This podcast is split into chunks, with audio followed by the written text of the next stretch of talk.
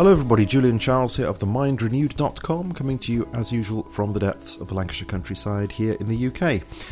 And welcome to TMR number 240, which is another one of my slightly unusual podcasts during this ongoing period of busyness and chaos for us that I announced a few weeks back. The only difference being that the cause of our busyness and chaos has changed. Previously, it was being caused by a series of family events and building maintenance, etc. But now, of course, it's being caused, as, as no doubt it is for all of you out there as well, it's being caused by this wretched COVID 19 pandemic. So that now my podcasting output is challenged by unpredictable work patterns in my family and the need for basically childcare brought on by you know these school and nursery closures that we have here in the UK. So that all makes it very difficult to get down to the creative business of podcasting, and especially difficult to conduct interviews, which is what TMR is mainly known for, and which of course I especially enjoy doing.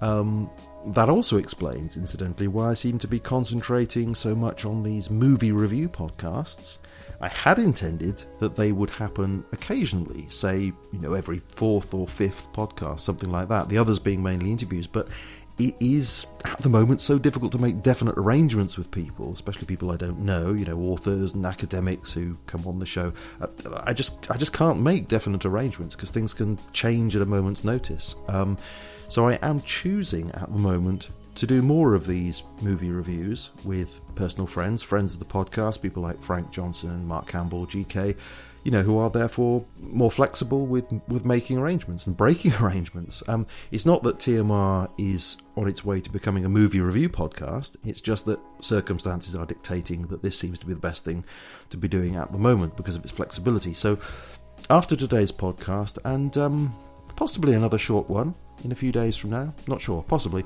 I am planning that TMR number 242 or 241, depends what happens, um, will be another movie review podcast with Frank Johnson and GK of Light Flint Radio. Um, and we'll be looking at the film 12 Monkeys. Obviously enough because of the situation we all find ourselves in at the moment. And that will give us all an opportunity to share our thoughts about what's happening with this pandemic and uh, particularly our concerns about the aftermath when it eventually comes in terms of the ways in which our freedoms, I think we, we all recognise, the ways in which our freedoms very likely will have been eroded by these events, which is very concerning. Anyway, that's for, for next time or, or, or the time after. So, quickly on to the rest of today's podcast. Um, a few weeks ago, I said that during this time I would probably reshare a few things from the TMR archive, not least because new listeners tend not to delve back into the archive. Um, so here is one, in fact, it's one of my favourite interviews, which, um, given that it is Easter Sunday today, seems especially fitting to revisit. It's my interview with Dr. Gary Habermas, who is a world authority on the resurrection and a university philosophy professor. He is, in fact, a distinguished research professor and chair of the Department of Philosophy at Liberty University in the US. And the uh, interview is on the subject of what Dr. Habermas calls the minimal facts approach to the resurrection of Jesus, uh, which um, well, actually, I, I, won't say what that is because you'll, then you'll have to listen to find out. Um, anyway, I was very pleased with this particular conversation, um, as I know he was as well, uh, because on his website he kindly wrote this quote: "A high-quality interview with Gary Habermas." Giving an overview of the minimal facts approach to the resurrection of Jesus, a must listen and a great place to start research into the historical evidence for the resurrection. The interview was originally given on March the 19th, 2014, on the Mind Renewed radio programme England. And uh, I think it is an informative conversation and a very uplifting one as well. And I think that being uplifted is something that we could you know, really do with just at the moment. So if you haven't heard it before, I very much hope you do enjoy it and benefit from it. And if you have heard it before, I hope you take the time to re listen and find it edifying. So I hope to speak to you again soon. Uh, in the meantime, if you can, please do keep safe and keep well. And I leave you with the conversation I had with Dr. Gary Habermas way back in 2014 the minimal facts approach to the resurrection of Jesus. Hello, everybody. Julian Charles here of themindrenewed.com, podcasting to you as usual from the depths of the Lancashire countryside here in the UK. And today, as we are fast approaching the season of Easter, which will be upon us in a few weeks from now, I'm delighted to be able to welcome to the program one of the world's leading experts in resurrection studies, Dr. Gary Habermas. Dr. Habermas is Distinguished Research Professor of Apologetics and Philosophy and Chair of the Department of Philosophy at Liberty University in Lynchburg, Virginia. He's taught at university level since the mid 1970s and has published a large number of articles and reviews, some of which are available to read at his website, garyhabermas.com. And he's authored or edited around 40 books, about half of which are on the subject of the resurrection of Jesus. And that, of course, is going to be the subject of our conversation today. Dr. Habermas, thank you very much for joining us. I understand that you've been on a, a really rather grueling lecture tour very recently, so it's, it's very good of you to spare the time to uh, join us. Thanks for coming on. Not a problem. Yeah, I was out for about two weeks, but I'm uh, home and my feet on the ground and ready to go.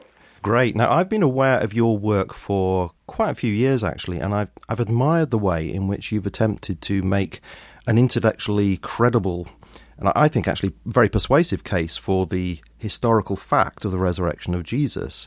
And uh, you have what you call your minimal facts approach, and I want to ask you about that in a few moments. But I think that I came to hear of you first of all through your debate, or one of your debates, with Antony Flew. And that, for listeners who don't know, Antony Flew was, of course, the very famous British philosopher and long-time atheist. And in his later years, he became persuaded to believe in some kind of creator God. And it's interesting to note that you were actually part of the conversation that led to Antony Flew's change of mind. So, could I begin by asking you to tell us a bit more about your own work? How did you get into being interested in studying the resurrection? And perhaps you could throw in a little bit about uh, what it was like discussing with Antony Flew. Yes, I tell people I first started studying the resurrection, well, actually decades ago, and uh, it was a very selfish pursuit at first. I wasn't trying to become a college professor. I wasn't sure what I wanted to do. All I knew is that I had some real serious questions about religion and whether there was any such truth as religion at all. A lot of my friends said, well, check out this evidence for religion, or check out this evidence, or check out that evidence. And for a while, I, I was looking at all these different avenues history, archaeology. Some people would propose biblical prophecy and so on. And as I looked at these topics, I thought, I just don't see. I mean, I see some interesting arguments here, but nothing that can really, you know, change the case by itself. And and one day I realized that if the Christian belief that Jesus was raised from the dead, not just the event, but in the milieu of Jesus and who he was and what he claimed, because it, it's not just a resurrection, it's the resurrection of a specific person. It occurred to me that, that I could hang all my uh, religious questions pretty much on that event and on the worldview that comes from that event. So it was a very private pursuit for many years. Um, to answer your other question, I met Tony Flew in 1985, so it was quite a while ago, and we have had three debates on the uh, resurrection of Jesus, and then we've had a couple other dialogues in addition to that, which largely were back and forth discussions of his trek toward uh, he interchanged the words, but his trek toward deism or theism, I, I like the way you said it, some kind of belief in God as creator. I mean, it's possible that he did more writing on atheism than anybody who ever lived. I mean, somebody should do an analysis of that, but it's probably the case. And uh, late in his life, for the last uh, few years of his life, he was decidedly not an atheist. He and I were good friends by that time. We had many, many talks about a lot of things besides religion, and I can tell you, late in his life, he totally assumed that uh, there was a God. Yeah, it was certainly a very astonishing thing to happen. We heard about it in the news. I think many people just couldn't believe that it happened. Such a significant figure as Antony Flew, of all people, had changed his mind, at least to some extent. Um, that change, though, was it largely, do you think, due to the argument from design? Do you think that's what tipped it for him? Well, I can tell you directly since uh, I had those two, at least two, dialogues with him and one was a is a published article. It was published in the journal Philosophia Christi, and uh, I think it's still online. Uh, I asked him those questions directly, and and he told me from the beginning that there were two chief arguments that persuaded him. One was a philosophical argument, and he said it was the more persuasive of the two arguments, and that he described it as Aristotle's metaphysics. I mean, when you start asking questions like, why is there something rather than nothing in the universe? That sort of question, he credited Aristotle with uh, getting the ball rolling in some of those areas. And he said that was very influential to him to answer those questions. Uh, secondly, some of the intelligent design materials that he read from, uh, I know he was impressed with Michael Behe and Bill Dembski, for example, as, as being two people, but some of the intelligent design arguments really got a hold of him. And then, and then I maybe I'll add a third. He said it was those two, but then later in his book There Is a God, he describes that there needs to be a cause for the laws of nature so that might fall under that Aristotelian category. But those are some of the things that really had a bearing on him and caused him to change his views. Yeah, that's fascinating because those sort of cosmological uh, views on things also relate to intelligent design, don't they? Because of the uh, commonly said that the you know initial constants of the universe need to be exactly right for us to be here, and that sort of thing seems to imply a kind of intelligent design position as well. Um, could you also say how it is that you actually got into the academic research of the resurrection? Yes, it started as my answering my own questions. It's just my nature, I guess. But I pushed and pushed and pushed. And in those days, you kept your notes on three by five cards, so you can tell how long ago that was. uh, you know, way pre-computer. And I ended up with uh, something like 1,600 note cards on the resurrection, which later became one of the primary bases for my uh, writing my doctoral dissertation, Michigan State University, on the resurrection of Jesus. So, mm-hmm. what was initially a private study, just to answer my own questions, became the basis for my dissertation. And of course, once I got my dissertation finished and it accepted, I had already decided before I went on for the PhD that teaching was the way to go. So the private study kind of issued into a a long-term study and into my dissertation and eventually into my uh, teaching and publishing ever since then. Mm-hmm. Now, as I said a few minutes ago, I've long been attracted to your minimal facts approach to making an historical case for the resurrection of Jesus. And of course, I don't know whether that was part of your PhD. Perhaps you could tell us in a moment.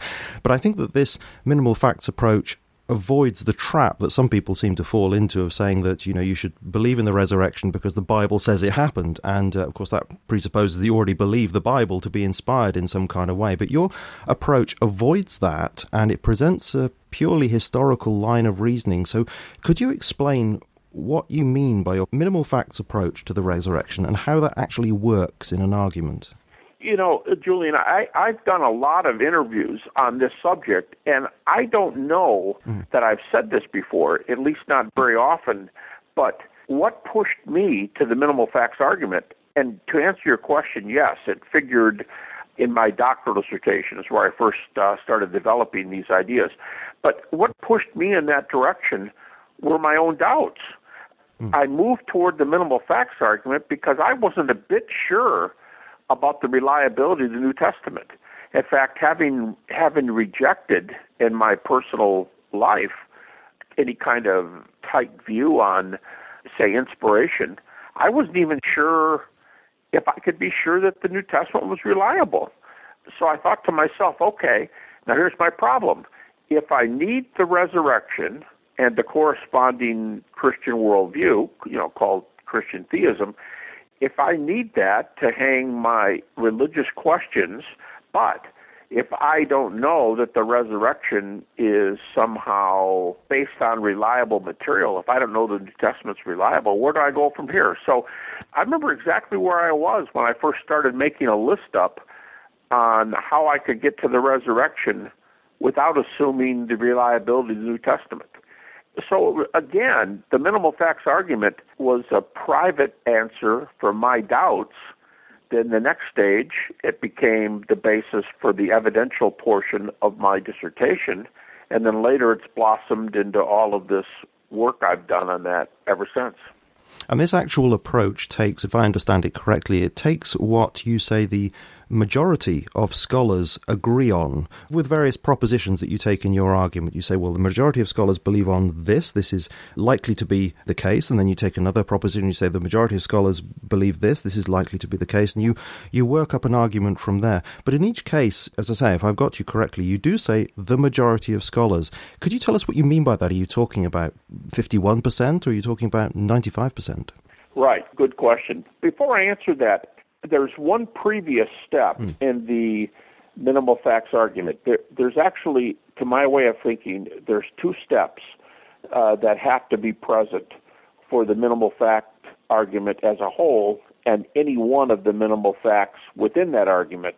The first step is by far the most important, and that is that I will not use any facts which are not evidenced in several different directions by several well received facts. So the first one is these pieces of data, these facts, must be evidentially sound, uh, just on their own grounds. Whether anybody in the world accepts them or not, they must have good reasons in their favor, and more than one reason.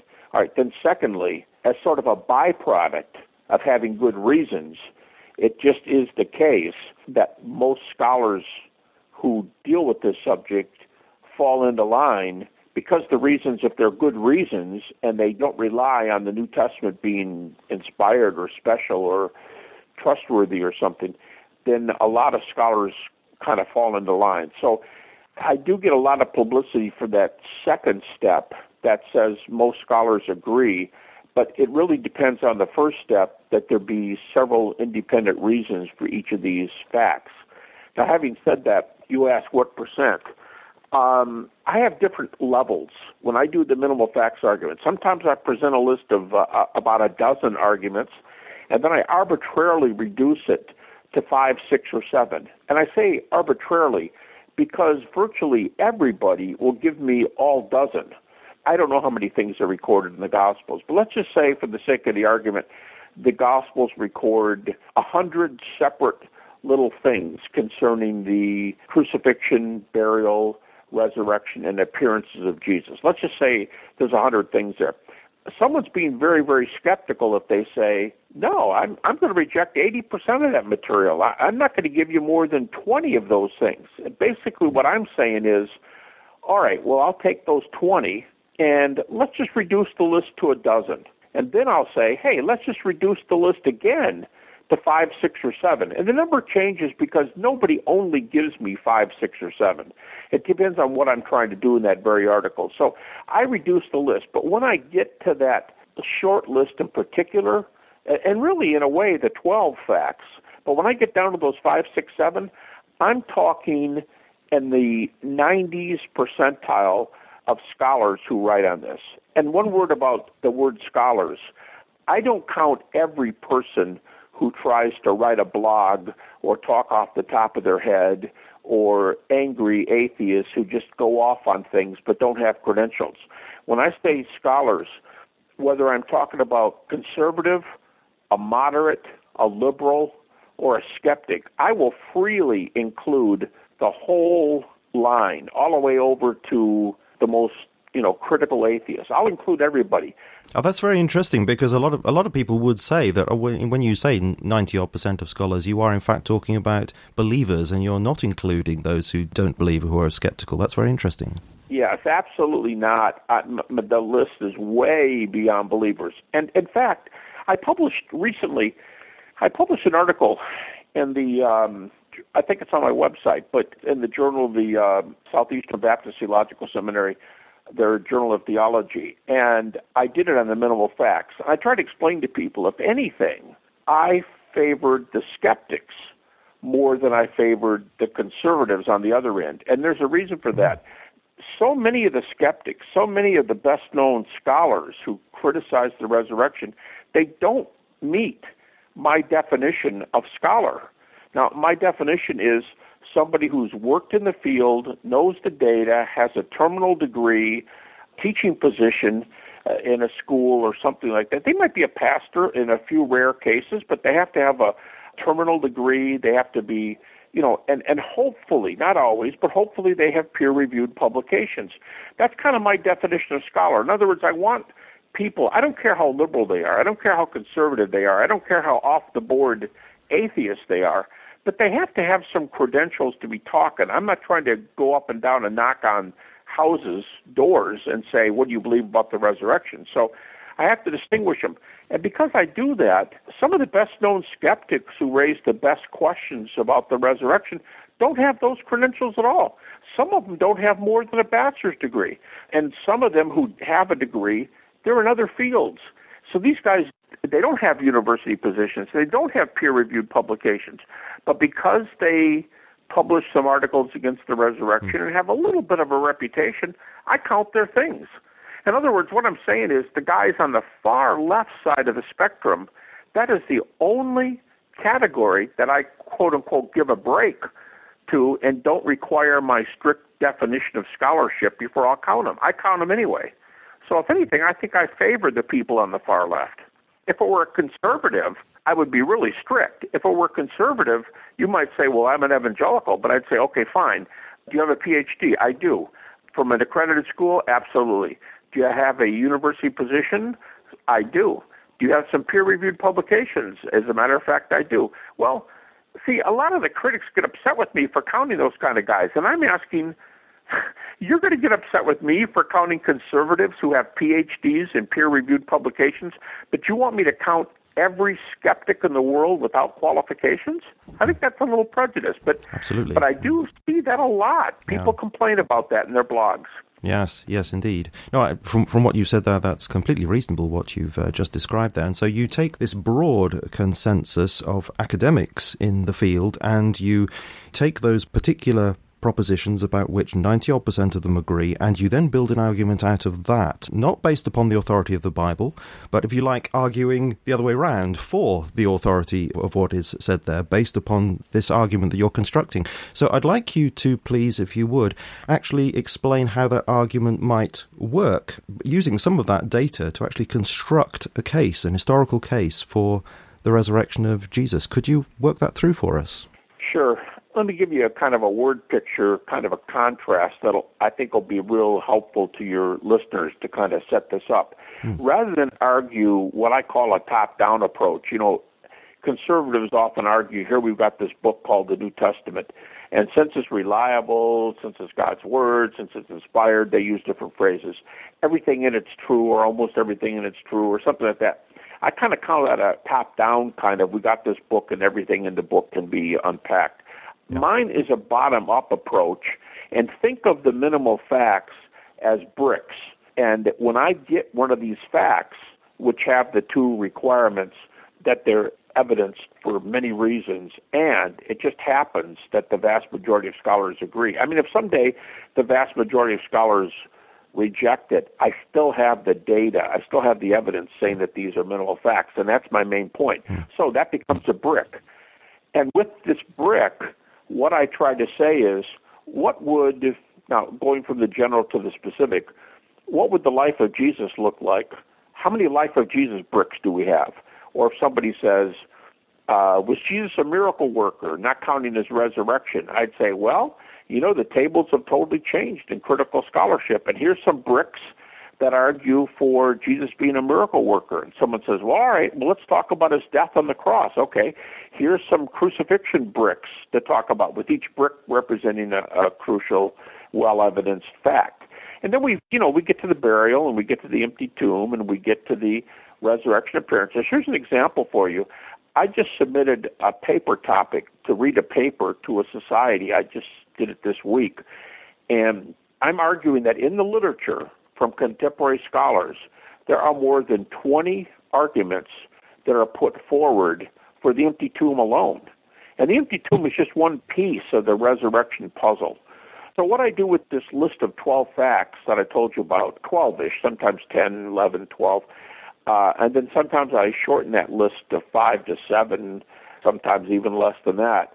what I do is I have I have these pieces of historical information. For example, Jesus died due to crucifixion. Now, that might be a brick, but under that brick, Jesus died by crucifixion. If you were to say to me, How do you know Jesus died by crucifixion? I might have a half dozen sub bricks underneath that one, the big brick being Jesus died by crucifixion.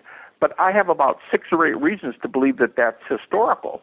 So I would put that together. And of course, if you think about this in the big picture, that would argue that the swoon theory or the apparent death theory is not true because there's, you know, six or eight evidences for the fact that Jesus is crucified. So that, that's the death of Jesus. Um, I just mentioned a moment ago 20 ish arguments for the empty tomb. So my, my brick would be the empty tomb, but under the brick of the empty tomb, I would have 20 if you want to call them sub bricks. That, that's what I mean by that first argument, where all these different arguments all come together and point to the one brick. Then it's pretty much undeniable. I mean, I've I've written a peer-reviewed article in a non-evangelical journal. I've done this more than once, arguing that the single most difficult thing to explain about the uh, whole situation here is that the disciples became utterly convinced that Jesus was raised from the dead. And that is conceded by virtually everybody in the critical community. Uh, facts like Jesus preaching the kingdom of God, Jesus dying by crucifixion, and his early followers believing they saw him alive afterwards. And, and notice my language, they believe they saw him again. Those are probably the bedrock facts that are very seldom disputed. And so I'll take that event. They thought they saw the risen Jesus. They thought they saw the risen Jesus. And I'll start asking hypotheses like, uh, well, could this explain it? Or could that explain it? And then I see what the accepted data argue against it. And the bottom line is, which hypothesis best explains what the disciples thought they saw? And this is based upon uh, Paul's letter to the Corinthians, First Corinthians chapter 15, where he gives us this list of eyewitnesses, is it not? Um, how, how much confidence can we have that that particular letter is even by Paul? Well, of the 13 books that bear Paul's name in the New Testament, six to eight of them are used by critical scholars. No matter how far left you go, they will use that list. For example, in our country, Bart Ehrman, he, he kind of crosses the, uh, the the ocean in a way because most of his books are published by Oxford University Press, but he's probably the best known skeptic in North America. He calls himself an agnostic leaning toward atheism, and he tells people, you know, I'm not a Christian. So what I'm saying is not prejudiced from a believer's viewpoint. And yet, in his introduction to New Testament, he calls these six to eight books the undisputed Pauline epistles. And he's not the only one. I mean, Helmut Koester of uh, Harvard, who's a German hmm.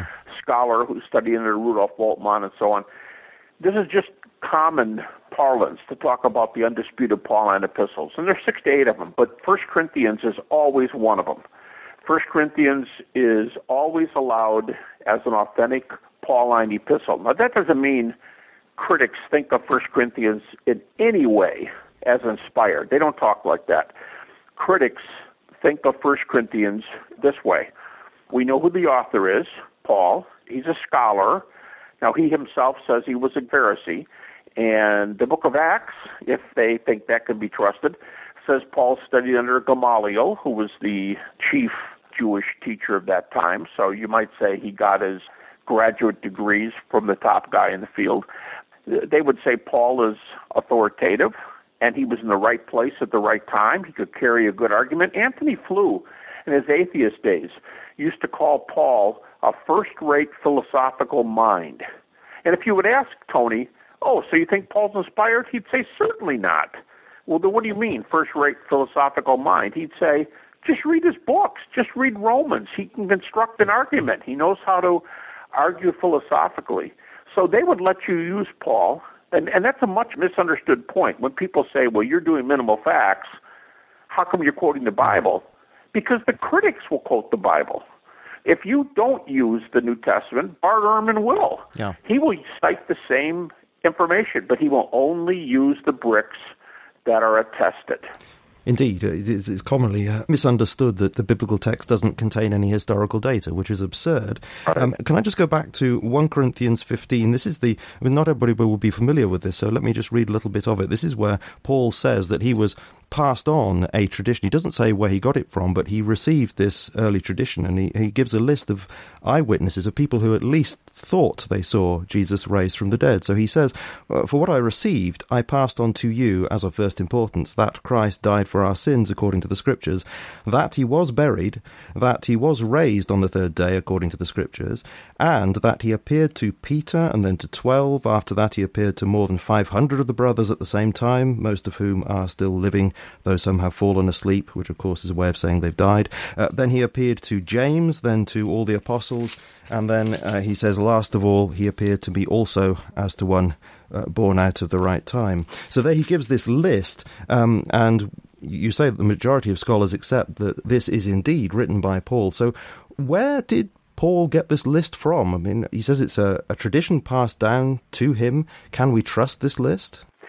Yeah, th- there are probably at least a half dozen reasons that show us that this was a piece of tradition. Uh, the way the scholars say it is, it's pre-Pauline. Is Bart Ehrman? I cite him a lot because of how critical he is and how well known he is as a as a critical scholar. Bart Ehrman says, you know, let's keep in mind what pre-Pauline means. If the trip to Damascus is two years after the cross, if Paul believes he saw the risen Jesus at two years after the cross, pre Pauline means it comes from between the cross and Paul's conversion. So you've got a real short two year window there between the, the cross and conversion, or at the very least, between the cross and Paul's first trip to Jerusalem. Now, Paul's first trip to Jerusalem was dated in a way, you can do the math for yourself, but it's in Galatians chapter 1. And by the way, Galatians is also one of those undisputed Pauline books. And Paul says after his conversion, he said, Three years later, I went to Jerusalem. Now, if you add that up, if you think, well, I, I mean, I was doing this at, up in Vancouver, Canada, a few days ago, and there was one of the top New Testament scholars. We were speaking together, Craig Evans, uh-huh. um, the Canadian scholar, and he was he was sitting there in the front row, and, and just to make my point, I was lecturing, and I said, Craig, when was Paul converted? And Craig said, plus two, two years after the cross. All right, well, if Paul believes he saw the risen Jesus, if that event on the way to Damascus happened at plus two, three years later he went to Jerusalem. So plus two plus three equals five. So this first event where he goes to Jerusalem is approximately five years after the cross. Some people believe Damascus was only one year after the cross, so then it would be only plus four. So pre Pauline comes in that slot, possibly just two year slot between the cross and Paul's hmm. conversion, possibly the uh, you know a five year slot between the cross and Paul's first trip to Jerusalem. So and that's the consensus New Testament position. Richard Bauckham, the uh, very well known Cambridge University New Testament scholar, tells us that the consensus New Testament position is that Paul received this material in his first trip to Jerusalem approximately five years after the, the crucifixion. So, this is where he first went to Jerusalem and visited Peter and James, and you're saying that most scholars would say this is where he got this list of eyewitnesses. Correct, where he heard the testimony. Now, sometimes I like to say to people, we could be more skeptical than the skeptics here see the list in 1 Corinthians 15:3 and following is a standardized list. It goes by these are not exact these words are not exactly the same, but they're more or less synonyms. Uh, it's called a creed or a tradition or a confession, hmm. and it's a it's standardized. Let's put it this way: it was memorized and passed around orally for people, not only for people who were literate, but for people who were illiterate. I mean, illiterate people can still memorize, obviously, poetry or sing songs with words. And the First Corinthians 15 3 and following seems to have two stanzas. And in the Greek, it reads like da da da da da da da. Da, da da da da da da and you have these two sets of appearances that you you just read and because it's standardized like that, you can tell it's been passed on in a very Paul says, I gave you what I was given. So yeah. it makes sense that he got it from a very early date. And it had to be from somebody he thought was trustworthy. Why would Paul, an apostle who met Jesus, take any old list from somebody he didn't know who it was from, you know, when he himself has been a good scholar? Absolutely. And just going back to that uh, language thing that you were discussing there, is it true that that uh, modulation, that rhythm, comes over in where it says, and that, and then it says such and such, and that, such and such, like a list of bullet points, that that's how it comes over in the English?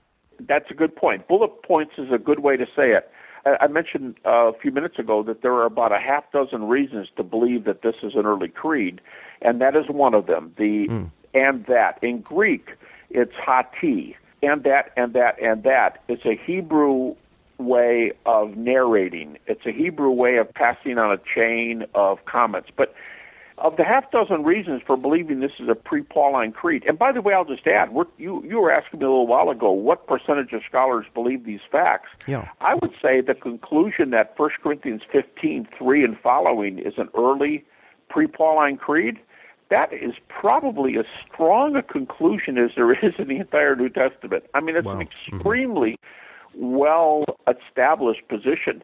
But the main reason to hold it is simply because Paul is an authoritative voice. This is an authoritative epistle. He wouldn't purposely lie. This is what critics believe.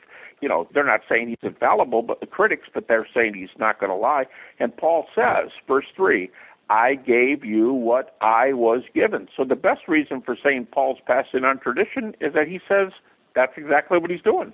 Absolutely, and I agree with you. It seems quite implausible to say that he would lie. There doesn't seem to be any reason why he should lie, indeed.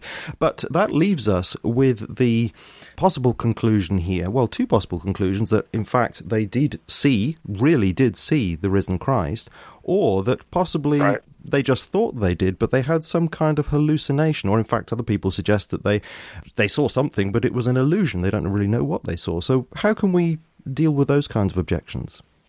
Yeah, and you're right when you say those kinds, plural. Um, hallucination and illusions are two very different sorts of theses, and so are delusions. That's another one. Uh, so those are three uh, hallucinations, illusions, delusions are different views. But what I hear you asking is, how can we just make sure that the disciples didn't see things? Let's just say shorthand, see things that weren't Jesus, see things that weren't appearances.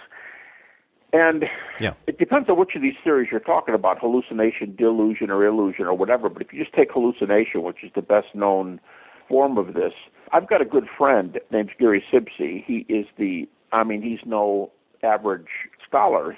He's written uh, a number of books, and he is the director of our MA PhD program here in counseling. He's a clinical psychologist by training. He works in a hospital, so he's got all this empirical background on testing, and he did a literature review, a very thorough literature review on the question are there any group hallucinations in the psychological literature? Are there any group hallucinations? And of course, there's all kinds of stories that people tell, but scholars don't, you know, they're not going to make a theory based on a newspaper article and some unnamed person. So he asked the question is there clinical evidence for group hallucinations, and he found nothing.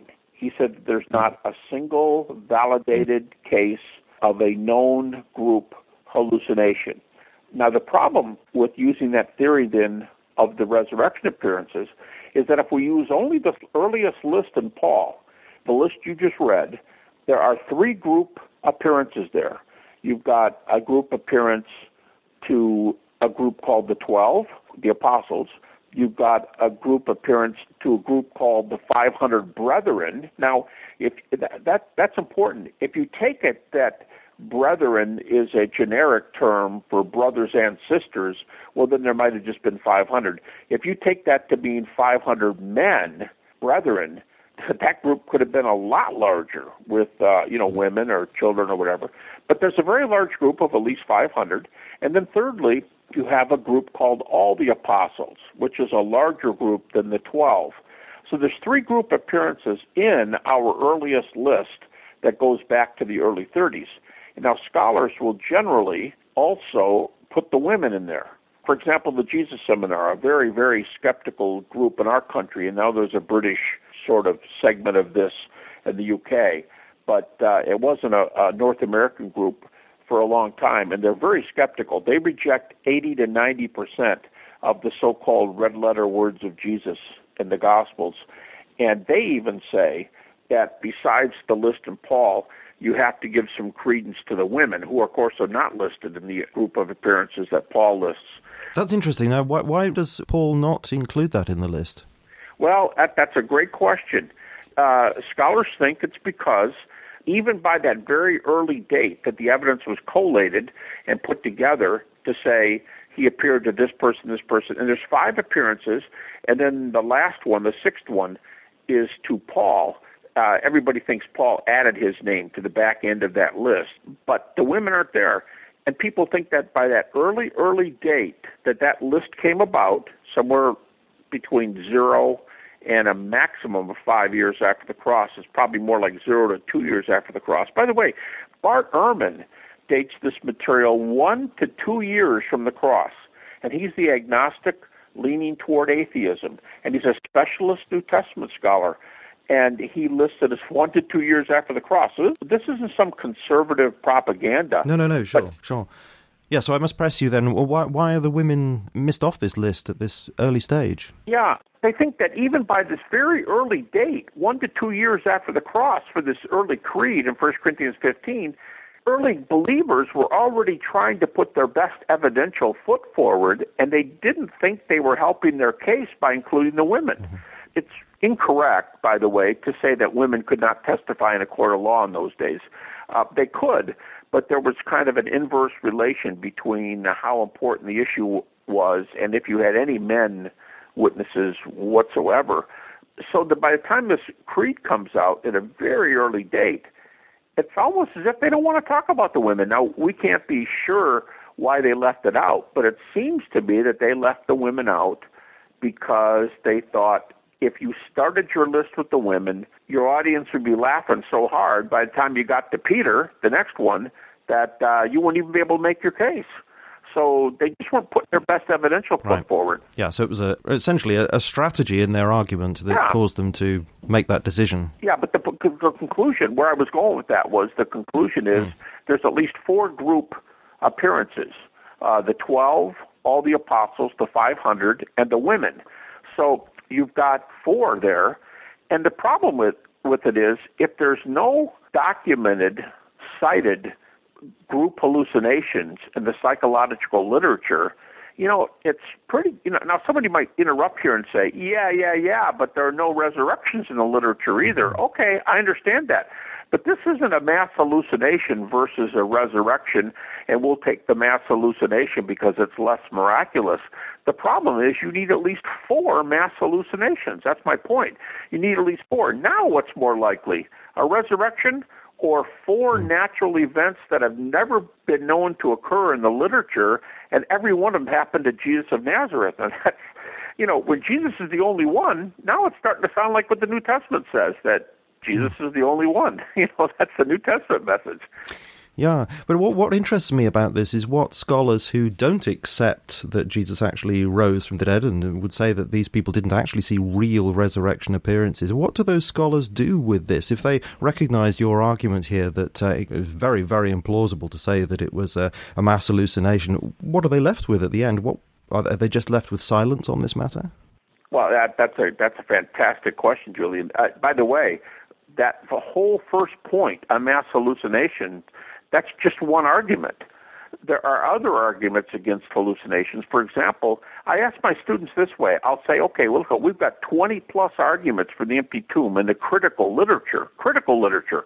We have 20 arguments. And I'll ask them, is the empty tomb a empty body view or is it a full body view? Well, it's an empty tomb, so it's empty.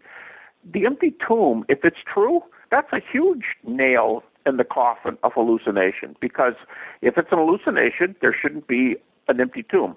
You've got two skeptics. I'm not even talking about Thomas, but skeptics, Paul and James, the brother of Jesus. Critics allow that both of them were skeptics, but they come to believe in the resurrection. Why so? Hmm. How do you get critics involved? Do you do you want me to believe they had hallucinations that they were longing to see the the risen Jesus?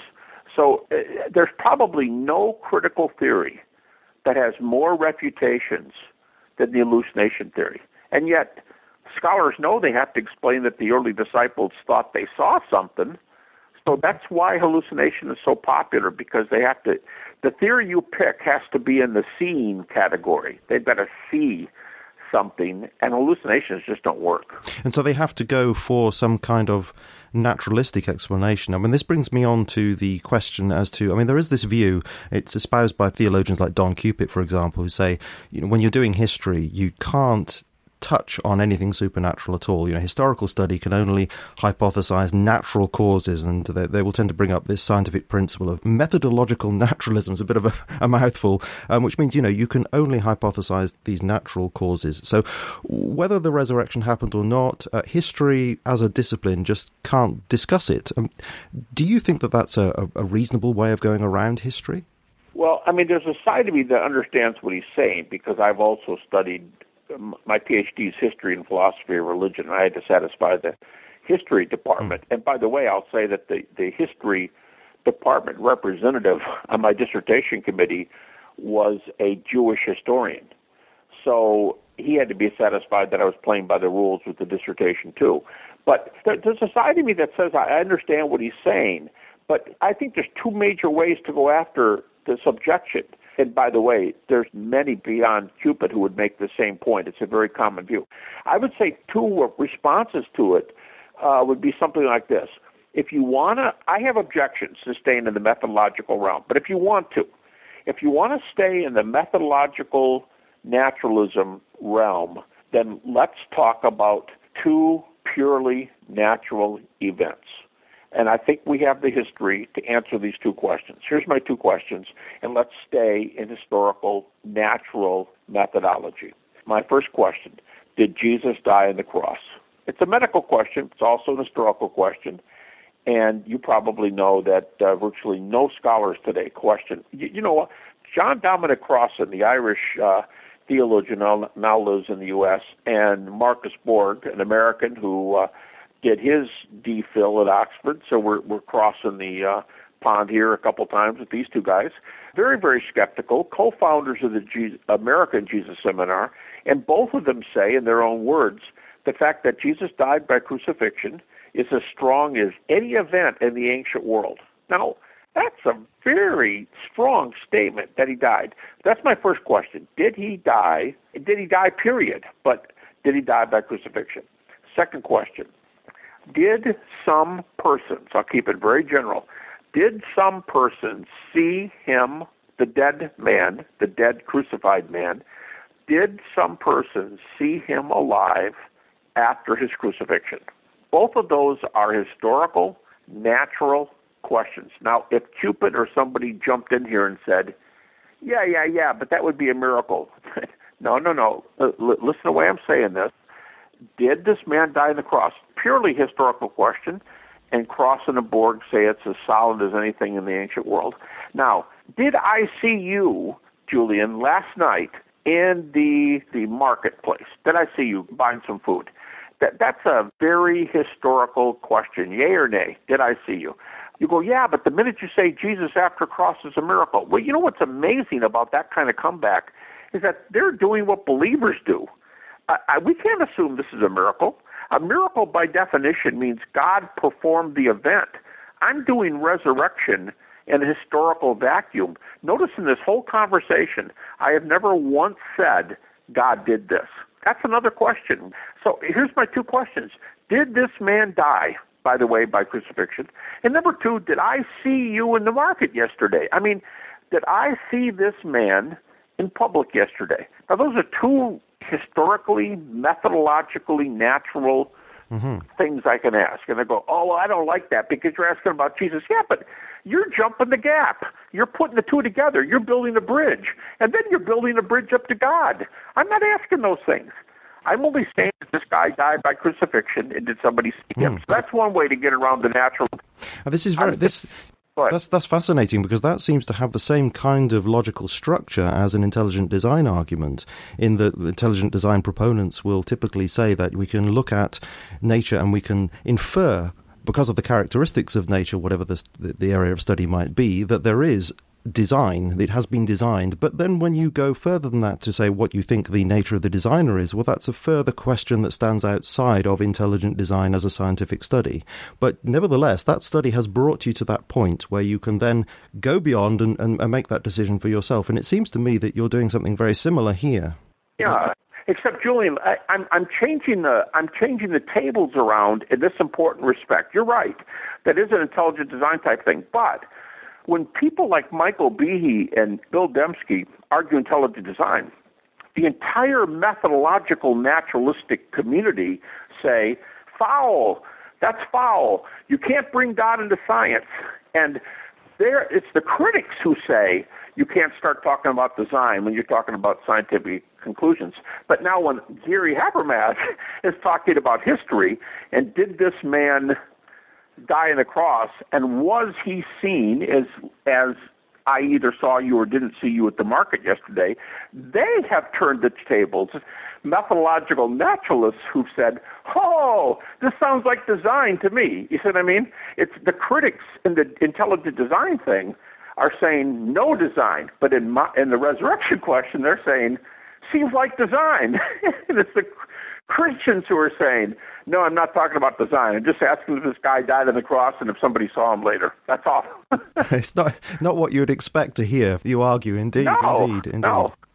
Another thing that people would say is that not just that you can't do history that way, but they would say, of course, while we're living in this modern world, we know that miracles don't happen. How, how anybody could know that, I don't know, beats me. But a lot of people will say things like that. This is an age where we know miracles don't happen. So therefore, logically, we have to say the resurrection. If it was a miracle, it must have been a miracle. That cannot have happened. What's your answer to that one?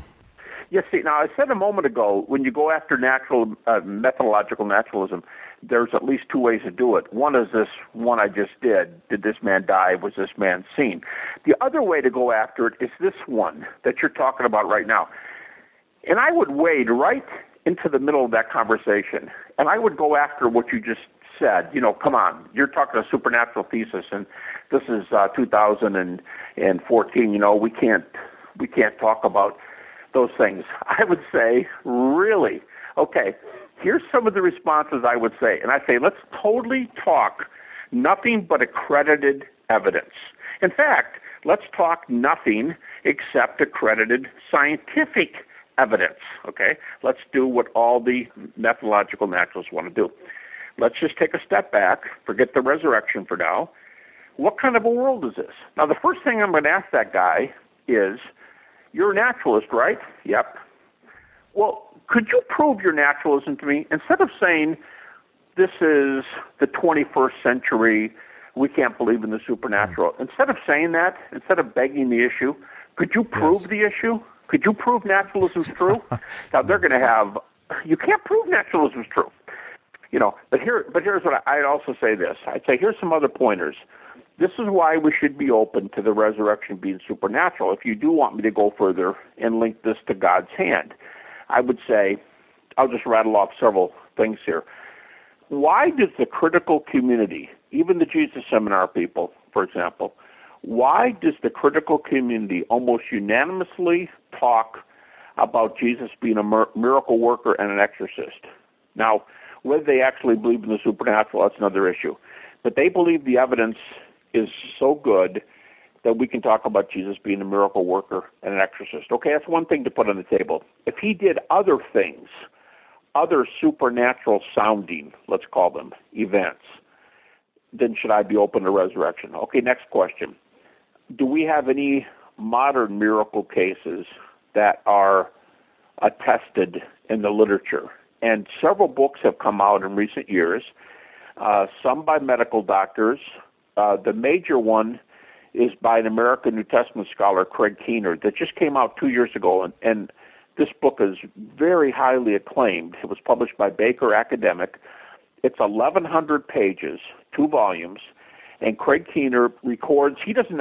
Craig himself does not know how many are in the book, but there's probably well over a thousand contemporary miracle claims. That's the point. They're miracle claims. He's not arguing that these are all proven. Many of them are hearsay. But there's a select number of them in the book, and I've picked out a number of myself that are highly evidential. And by highly evidential, I mean pre and post CAT scans, pre and post MRIs, pre and post X rays. Uh, you know, that bone was broken, but this bone is not broken. So you got an issue here. It's the same person, same bone. So we got these pre and post tests, and there are dozens and dozens of these cases today. So I just put that one on the table. Was Jesus a miracle worker? Number one. Number two, are there modern miracle claims? Number three, and next to the resurrection, this is a topic that I have studied the most, and I've been doing this ever since the early 1970s. So there's a lot behind what I'm saying. Are near death experiences factual and evidential? Now, all you have to do is look at some of the British publications, for example, and you know any major Western publications around the world. And near-death experiences are very well accepted in this in the naturalistic age. And if you look at polls, people think that they're highly evidential. Do near-death experiences show that there's some kind of consciousness, five minutes, ten minutes, forty-five minutes, one hour after apparent death? And it looks like there is. All right, so was Jesus a miracle worker? Looks like it. Are there miracles today? Well, you got to be open pre and post MRIs, CAT scans, and x rays. Number three, is there life after death? Can we look at NDEs? How about number four? How about those few, and there's only a few, but how about those few double blind prayer experiments that have been done in universities or medical schools where prayer has even been written up in medical journals as affecting health? Double blind. It's in other words, it's not positive thinking. There's another category, double blind prayer. So there's four arguments right there. Jesus did miracles, looks like miracles are happening today, life after death, and double blind prayer. Now let's go back and talk about resurrection. Am I so naive to say that Jesus, this ex- most extraordinary person who ever lived, which by the way is how Bart Ehrman opens up his book, Did Jesus Exist? He's the most extraordinary person who ever lived. Should I be open to resurrection when he apparently did other miracles? B, we have attested cases today. C, we have double blind prayer. And D, near death experiences, which are the exact realm mm-hmm.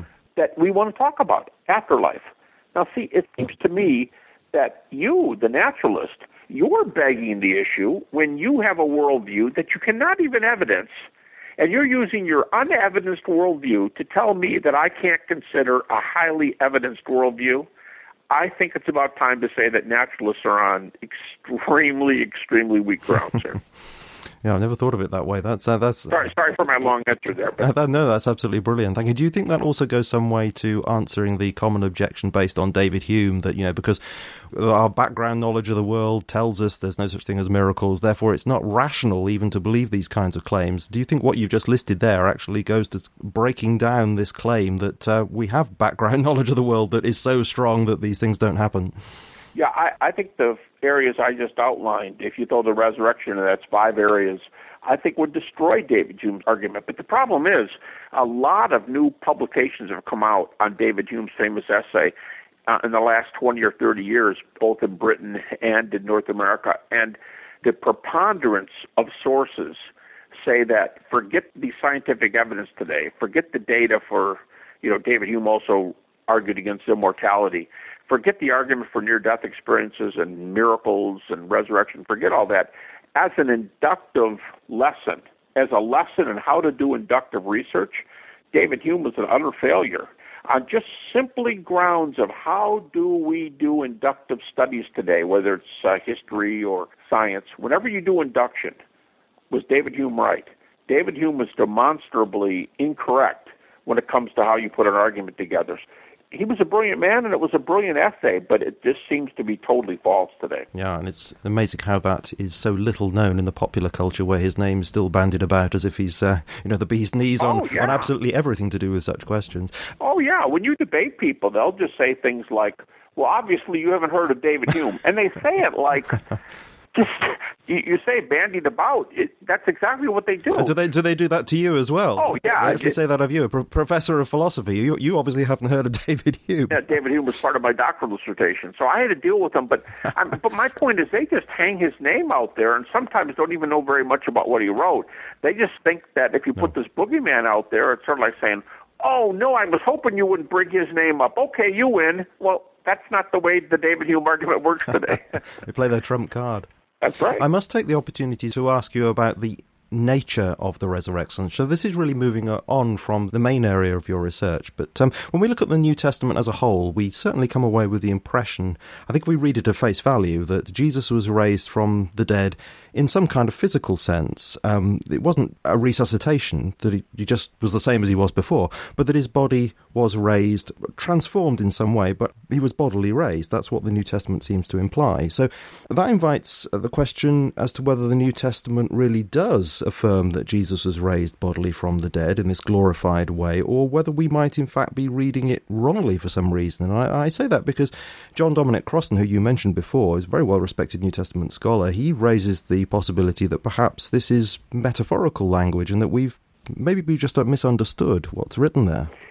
Yes. Well, all right. There's a lot of things here. When I first did my doctoral research back in the mid 70s on the subject of the resurrection, if you believed that Jesus was raised bodily, you were a very small percentage of scholars, and we would probably call you evangelical.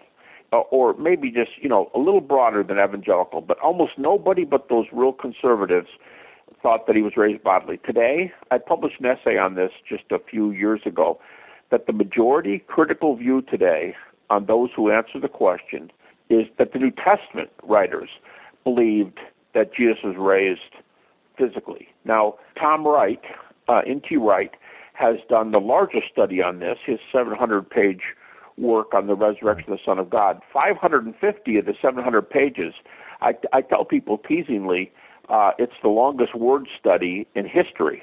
But Tom did a 550 page argument. The summary would go something like this in just a sentence or two. Um, in the ancient world, whoever used the words anastasis and egeiro, the words for resurrection and raised, whoever used those words, Tom's argument is it makes no difference if the person who uses those words is Jewish, Christian, or pagan, and that's the whole world. But anybody who used those words, they always and only meant bodily. And you go, well, that's ridiculous. A lot of Greeks believed in spirits. I'd say you're missing my point. You're missing Tom's point. Mm-hmm. They believed in spirits, but they didn't use the words for resurrection to apply to spirits. They would use the word for spirits or something like that. Whenever you word, use the word resurrection, the word actually means to stand up again. And if what goes in the tomb stands up again, something's happening to the body. Now, that's just his word study. Now it turns out that not only have a lot of scholars believed in bodily resurrection appearances, but now a number of critics. And you mentioned Dom Crossan. Dom Crossan's one of them. Gerrit Ludemann, the very well-known German, he's called a German uh, atheist. He's a New Testament scholar. I don't know if he's an atheist, but he's pretty, pretty skeptical. But uh, Gerrit Ludemann, Dom Crossan, Dale Allison, there are a number of well-known skeptical scholars who will say this: whatever my view is and Dom's view is that the resurrection is a metaphor, the re- resurrection appearance language is metaphor. But all these people will agree that the New Testament writers thought it was a bodily event. In other words, you have Gerrit Ludemann, who definitely does not believe the resurrection. But Gerrit Ludemann says for Paul, it was a bodily event because the New Testament language is the language of physical sight. Mm-hmm. That's really interesting because people do say sometimes that actually what Paul meant by it, as recorded in the book of Acts in chapter 9, is that it was in fact some visionary kind of experience for him because of the presence of light and the fact that other travelers on the road didn't see what he saw. And that, I mean, f- famously, Rudolf Bultmann said that uh, he thought that the physicality of the resurrection was something that developed later in the early church and was written back into the gospel accounts. But from what you're saying, Uh, as of Tom Wright's research there, that seems to put the lie to all that kind of approach. Yeah, in fact, Julian, you know what? When, if you and I were dialoguing right now on the resurrection, and you had said to me you were my interlocutor and you had just said to me, yeah, but according to Acts 9, 22 and 26, Paul has a visionary light experience and doesn't see Jesus physically. I'd say, whoa, whoa, whoa, Julian, you're on the other side of the issue. You're the critic here. Do you think the book of Acts is reliable? Now, you're immediately in a catch 22 because if you say, yeah, I think Acts is a pretty reliable book, okay, now I've got Luke and Acts, and not only is it reliable, I've got Luke's very physicalistic appearances of it. Luke is the most physicalistic of the writers on the resurrection appearances. Absolutely. And if yes. you say to me, no, no, no, I don't think those books are reliable, I'm just using Acts 9, 22, and 26. And I'd say, well, then, Julian, why are you using three chapters from a book that you don't think is reliable? yes, very, very good point. And then here's the second problem. You're juxtaposing Acts versus Paul. Now, which is the primary, even if you do think Acts is reliable, which is the primary source and which is the secondary source? Well, Paul is Yeah. primary and Acts is secondary. Does Paul ever say he saw a light and no body? No. In 1 Corinthians 15, 1 Corinthians 9, he says, I saw Jesus, and he uses the words anastasis and so on. Remember Tom Wright's study? You can't use those words and not mean physically hmm. raised. So if you just let Paul speak for Paul, don't bring Acts in. Let's just talk. Let's just do research here. Let's talk about primary sources. You lose because Paul's talking about bodily resurrection, and that's why Garrett Ludemann and Dom Crossan and others, as critics, they still think that Paul meant bodily resurrection. So I think the tables have turned on critical scholarship today. By the way, Dom Crossan uses that argument that I just used.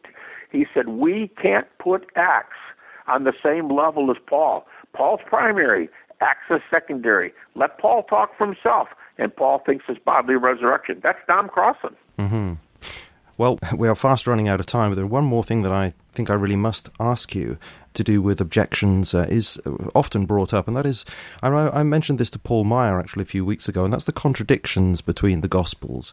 Uh, but in terms of the resurrection accounts, there does seem to be quite a proliferation of, well, whether they are contradictions, I'll leave you to answer, but things like, you know, how many angelic figures were there at the empty tomb? How many people first witnessed the empty tomb? Was there a Roman guard at the tomb or not? Was it Mary Magdalene or was it Peter who first witnessed the risen Christ? Things like that. These things do trouble people. What would you, what would your personal answer be to that kind of contradiction, if they are contradictions? Sure. I, I will give two answers and very brief because we've already laid the groundwork for at least the main one in this uh, interview. First of all, I think each of those issues, any one you can raise, and you're right, there's several. I think any one of them can be answered on their own grounds, and it's not fair. See, a contradiction is where two things cannot both be and not be in the same time, same place, same manner. The key is proving it's the same time, same place, same manner. And uh, so I don't think you can prove any of those cases that they're contradictions. But let me lay that aside for the moment.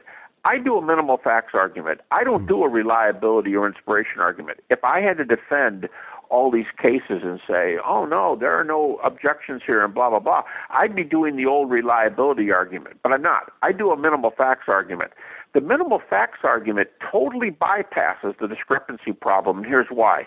Let's just say, for the sake of the argument, I don't do this, but let's just say, for the sake of the argument, I were to concede to you in our make believe dialogue that Okay, Julian, if you want to say those are discrepancies, let's just call them whatever you want and put them on the table for right now. But here's the problem my minimal facts argument builds the whole case on what you and I share together. And then now you're saying, well, what about those things we don't share? Hmm. The discrepancies, we don't share them. And I'd say, but you're missing my point. My whole argument is about what we share. And now I think because the what we share argument hasn't gone very well for you, you're flipping over to another argument that's not my argument. You're flipping to another argument saying, yeah, but what about the part we don't share? Now, if you were to say, yeah, but if those are problems in the accounts, it militates against what you're saying on your side. And I'm saying not so because I, once again, am only using arguments that you think are reliable for many good reasons. If they're reliable for many good reasons, the fact that somebody says something that's unreliable or less reliable doesn't take away from what we know. So I guess it's like the case of the uh, courtroom. You know what happened in this car accident, and you get eyewitnesses up on the stand, and there's not total agreement about who tried to turn left or right or who tried to do what exactly. But everybody agrees that two people died. There was a car accident. There was a red car and a yellow car we agree on the on the basics. So we can talk about a car accident people dying and that's what the resurrection is. We're talking about a, a person dying a person rising from the dead. And if you say well we still don't know how many angels are at the tomb i'd say yeah julian but do we know that this man died on the cross? Yes. Do we know that he was seen afterwards? He looks like it yes. And was he seen bodily? Looks like it but we still don't know how many angels are there I'd say, Julian, let's keep talking about it. But we've solved the big issues already. So the core facts, the minimal facts argument bypasses the, the discrepancy objection. Yes, it's fascinating because actually Paul Maier gave a very similar kind of answer to that question. Um, I forgot, but I must ask you one thing. I, have to ask this because it is so popular, and I do think that if I miss this off, I will have been negligent in my duty. And that is that a lot of people these days are saying that the resurrection is mythological, that it's borrowed, it's an idea that's borrowed from pagan mythology. And I think this really has been popularized by the internet movie, the first internet movie, Zeitgeist. Um, do you give any credence to this at all? That uh, the resurrection, and or in fact, even Jesus himself, is a kind of hodgepodge of ideas from ancient mythology? Yeah, I, I think you know this is probably the most common argument today that you hear. Mm. But here's the real catch 22 for you. Why is it that the internet community largely made up of people who do not have degrees, at least not relevant degrees, don't have university positions, don't have peer reviewed publications, don't have terminal, you know, certainly don't have terminal degrees, probably don't have any degrees. I'm not trying to say that they're horrible anything, but they're not the best scholars in the field. That's clear. Now, if you ask how many of those folks spread this story around, I've got a former grad student who's now doing a PhD over in the UK, and he used to survey these things on these websites, and he told me over 90% of these popular non university, non published people, over 90% like this theory you're talking about. But here's my catch 22 how many well trained scholars, Bart Ehrman, again, how many well trained scholars, PhD, New Testament, Princeton uh, Seminary, well published, non Christian. How many of these guys believe those theories? Virtually none. Almost none. Hmm. Bart Ehrman goes off on it in his, uh, well, he's got a new book coming out right now, but his last one, Did Jesus Exist? He goes off on the myth theory for about a half dozen pages, and it's brilliant. It's a brilliant critique, and he says he's writing to the people, the ones who question Jesus' existence, and he basically says, I don't know where you people are coming from, but there are no there are no crucified and risen saviors before Jesus, none. So why do you guys repeat this? There's no historical information. First of all, almost nobody's in that category, and then secondly, when you find somebody in that category, he's after Jesus. The, at least the sources are after Jesus.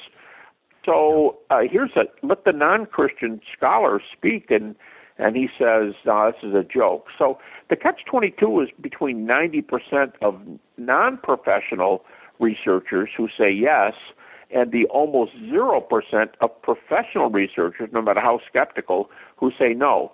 And I think it's because this is a theory that's that's not well grounded. I, I will tell you this: the earliest sources we have for the earliest gods and goddesses, you know, who were supposedly raised from the dead, the earliest sources we have are second and third century A.D.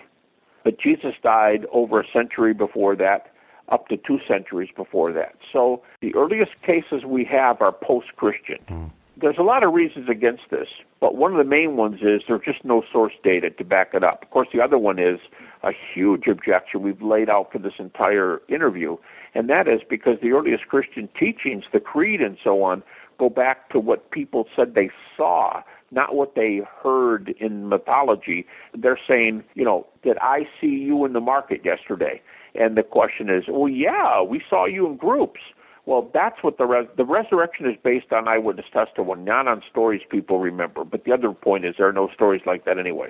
Well, Dr. Habermas, I'm afraid I'm going to have to draw the uh, interview to a close now. It's a great shame because there are other things that I'd love to ask you, um, but it has been absolutely brilliant. Thank you very much indeed for coming on. Um, I just wanted to draw attention to your website before we actually did close. This is garyhabermas.com. Can you very, very briefly tell people what's available there?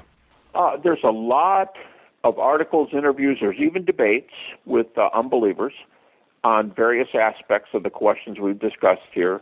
Uh, there's a lot of things on the website, but most of it has to do with the resurrection of Jesus. There is some on near death experience, which is another common category there. But uh, I don't sell things on my website, I don't sell my books. So it's there for people to see and listen to. It's just there to further people's research and knowledge, and I hope it's helpful for people who are interested in these questions. I appreciate you bringing it up. Well, thank you ever so much again. It's been a really absorbing conversation, and I know that, as I said before, you've had a really busy schedule just recently and the great demand to speak all across the world. So thank you very much indeed for joining us today on The Mind Renewed. Thank you very much, Julian. I'm telling you, I have done hundreds, hundreds of interviews, and yours was just excellent. I rarely, rarely have interviews from people who know what they're talking about, know how to get to the heart of the issue, know the literature, and I just thank you for a very incisive set of questions. You did an excellent job. Thank you ever so much. It's great to have you on. Bye bye. Bye bye.